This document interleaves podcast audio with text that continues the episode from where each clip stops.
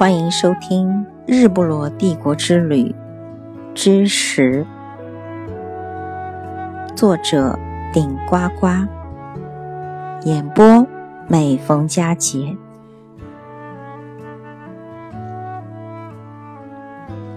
从温德米尔湖返回，我们改坐蒸汽火车，在英国很多地方。有这样的小火车，让游人品味这蒸汽机发明国的历史。十九世纪，瓦特发明了蒸汽机。一八二五年，英国发明家斯蒂芬逊发明了蒸汽机车。从此，铁路带领世界进入了一个跨时代的阶段。在这个蒸汽火车发明的古老国度里，到现在还保留着不少蒸汽火车线路，提供现代人回味十九世纪时搭上那机头吐着白烟的烧煤列车的思维。在蒸汽机发明的国度，坐一坐小火车。感觉一定极好，即便人家是炫耀昨日的精彩，也是可以理解的，无可厚非的。火车站不大，天桥、站台、候车室都让人回味无穷，因为这是我们曾经的经历。车厢不大，座位宽敞，乘客也不多，不像在俄罗斯，整车厢整车厢的都是中国人。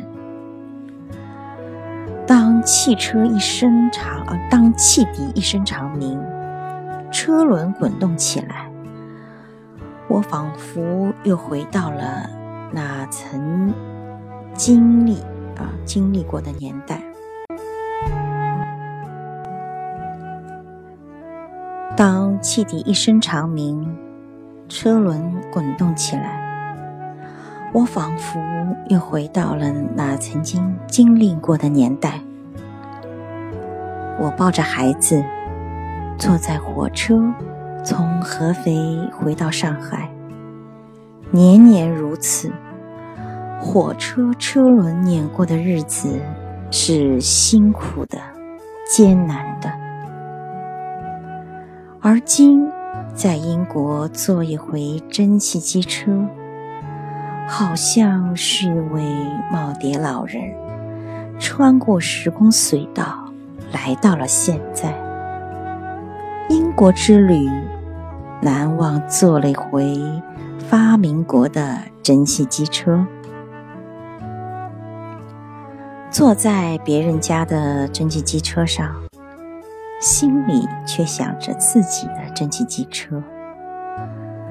我先生毕业于同济大学路桥系，可以说和蒸汽机车和铁路打了一辈子交道。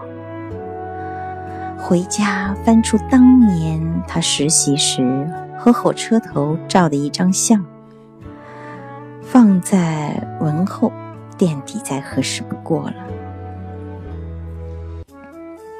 那是多少年前的事了。先生已是古稀老人。英国之旅又让先生想起了他一辈子从事的事业。如今有了高铁，蒸汽机车已成过去，但这些记忆却是无法抹去的。